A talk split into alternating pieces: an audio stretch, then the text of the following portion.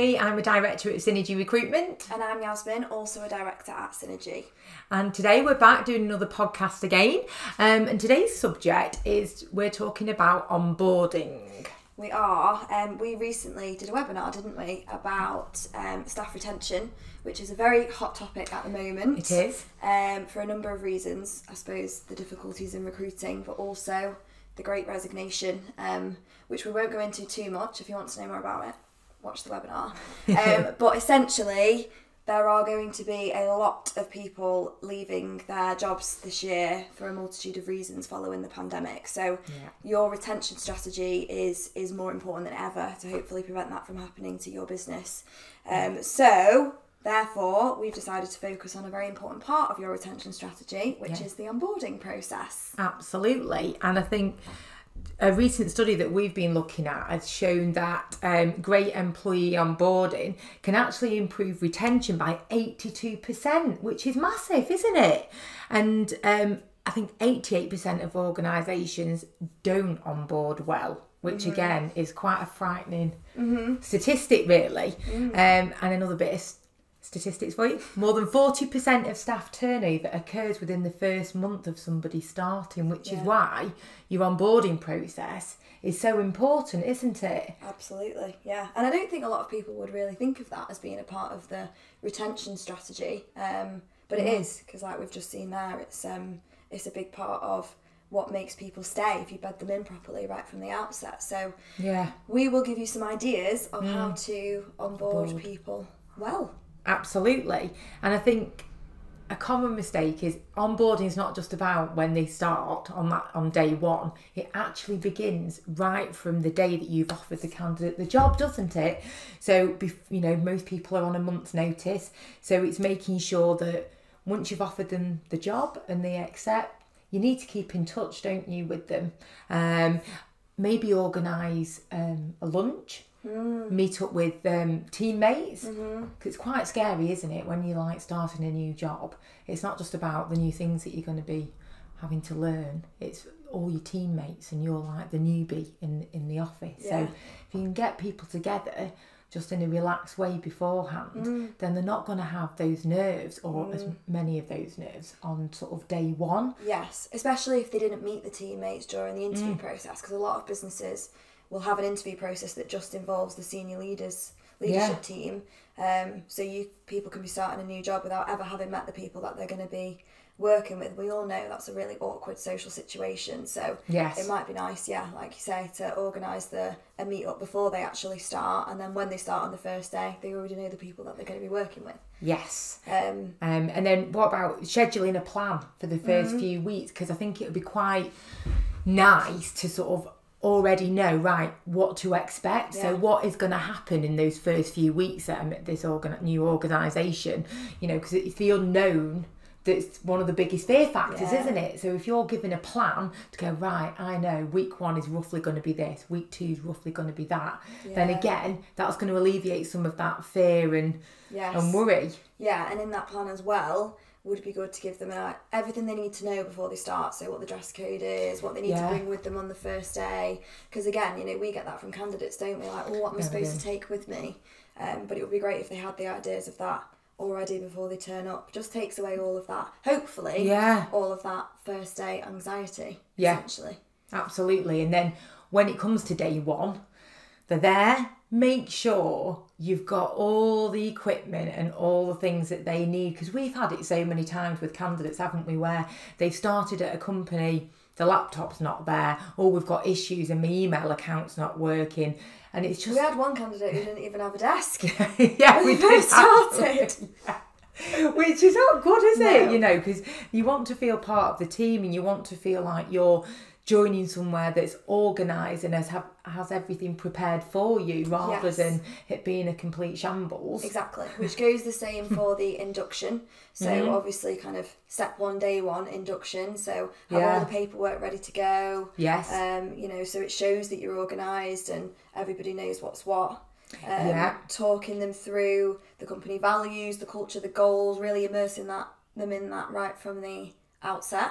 Yeah, so they can feel part of it, and they also know what you're trying to achieve to get yes. their buy-in. That's really important, isn't it? Mm-hmm. Um, and then maybe even giving them some sort of like roadmap for the first thirty, sixty, ninety days. So you're sort of ex- setting expectations on both sides then, aren't you? Yes. So I think yeah. that would be useful to do. Yeah. Um, and, oh yes, this is definitely one for you. Talking through the training plan, but asking them how they, what's their like sort of learning style yeah. or how they like to be yes. taught, because people, you're very different to me, aren't I you am. With that? Everybody learns in different ways, everybody does. I'm very very detail oriented. I need to know yeah. absolutely every piece of information before I jump in and give anything a go, yes. whereas you are the complete opposite.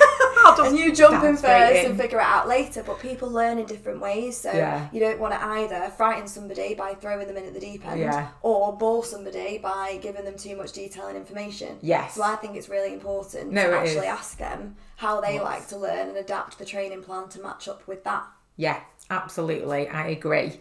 Um, and then communication's key, isn't it? Just constantly making sure you're in contact, you're, you know, establishing feedback, you're making, they're not just, you know, speaking to sort of the manager, but they're integrating with other teams in the in the office, or stakeholders, mm-hmm. just really sort of getting themselves immersed in all areas of the business, really, so they're feeling yeah. part of it. Yeah, because I think that schedule that we talked about at the beginning, it's not just about putting in all the different training that needs to happen and sitting them on a computer and making them watch different training programs yeah. or whatever. Yeah. You know, it's just as important that they actually get integrated within the team and build relationships right from the beginning yeah. as it is that they learn how to do the job. So it's really important within that schedule to plan in one-to-ones with different people within the team yeah. and within the business, so that right from the outset they're meeting everyone and getting to learn about different people, and then mm. hopefully really feeling like they're a part of something, rather than a few yeah. weeks down the line people still not knowing what the name is. I mean, that's just awful, yes. isn't it? Yeah, it is. And we speak to loads of candidates, don't we, where, you know, they're not necessarily in, loving their job and feeling immensely challenged, but they love the team yes. and, and that's That's why they've stayed at a company for so long, because they love the culture, they love all of their teammates, and they get on with them really well. So mm. it, it is the people aspect so important, not just like the process and the training. Exactly. It's which vital. Leads to another thing of a really great idea is to give them a buddy.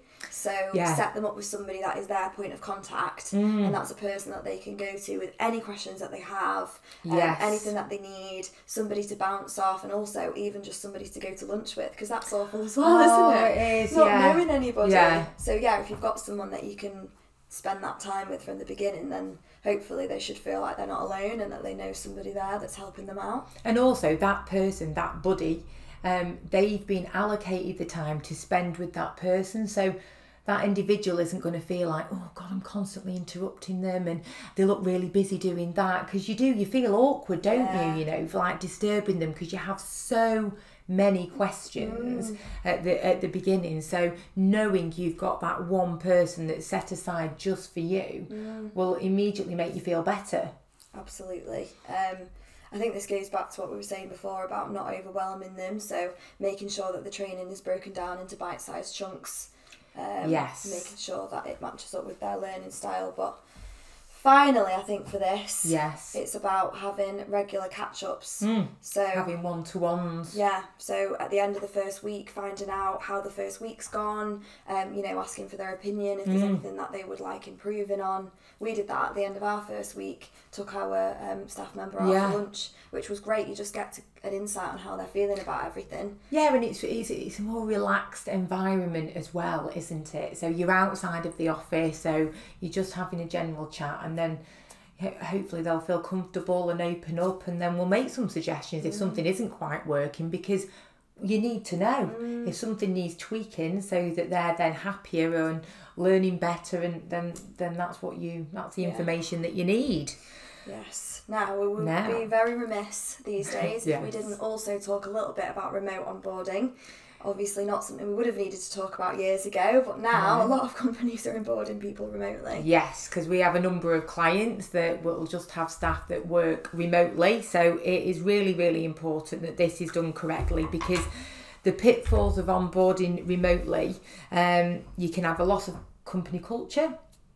The candidate can feel isolated, yeah, um, and poor communication as well. Even bigger. So it's vital that it's done correctly. So um, regularly demonstrating and communicating with the person, the company culture, the mission, the, the values, mm. again, so that they do feel sort of immersed in it, part of it, know what is expected of them. Yeah. Um, I think that's going to be key from the outset. Yeah, really obvious one. Make sure that they actually have everything that they need available to them online. Seeing as they're working remotely, they will need all exactly. their files and documents and project work, and everything needs to be accessible. Mm-hmm. Don't be having any glitches right from the outset. That's the you know it's not working or the information's not there. Um, so have it all ready for them. Exactly. Um, and again, also have a buddy. But mm. obviously just do it sort of in, in a re remote work um, support system, and have those regular check-ins. Yes. So that they know that that person's there. You're constantly asking them for feedback and how's yes. it going.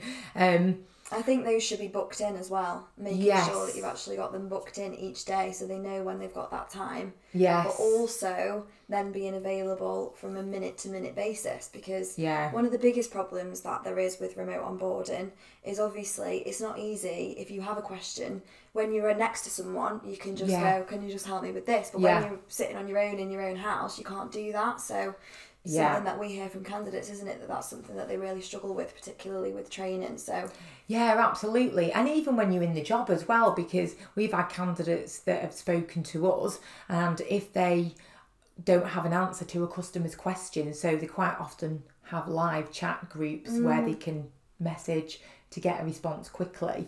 But if a company, um, the managers aren't getting back to them in half an hour, and they're sat there not knowing what to say to the customer, yeah. feeling really awkward, we've heard it quite a number yeah. of times, haven't we? Um, so definitely make sure that there's enough support there to get that instant answer or feedback to the person yeah. when they're messaging the group. Absolutely. I think that's about everything, isn't it? Yeah. Hopefully that's um, been useful, um, and you can take away some of those points for when you're next recruiting and onboarding your uh, new member of staff. Yes, absolutely. So thanks for listening. See you soon. See you soon. Bye.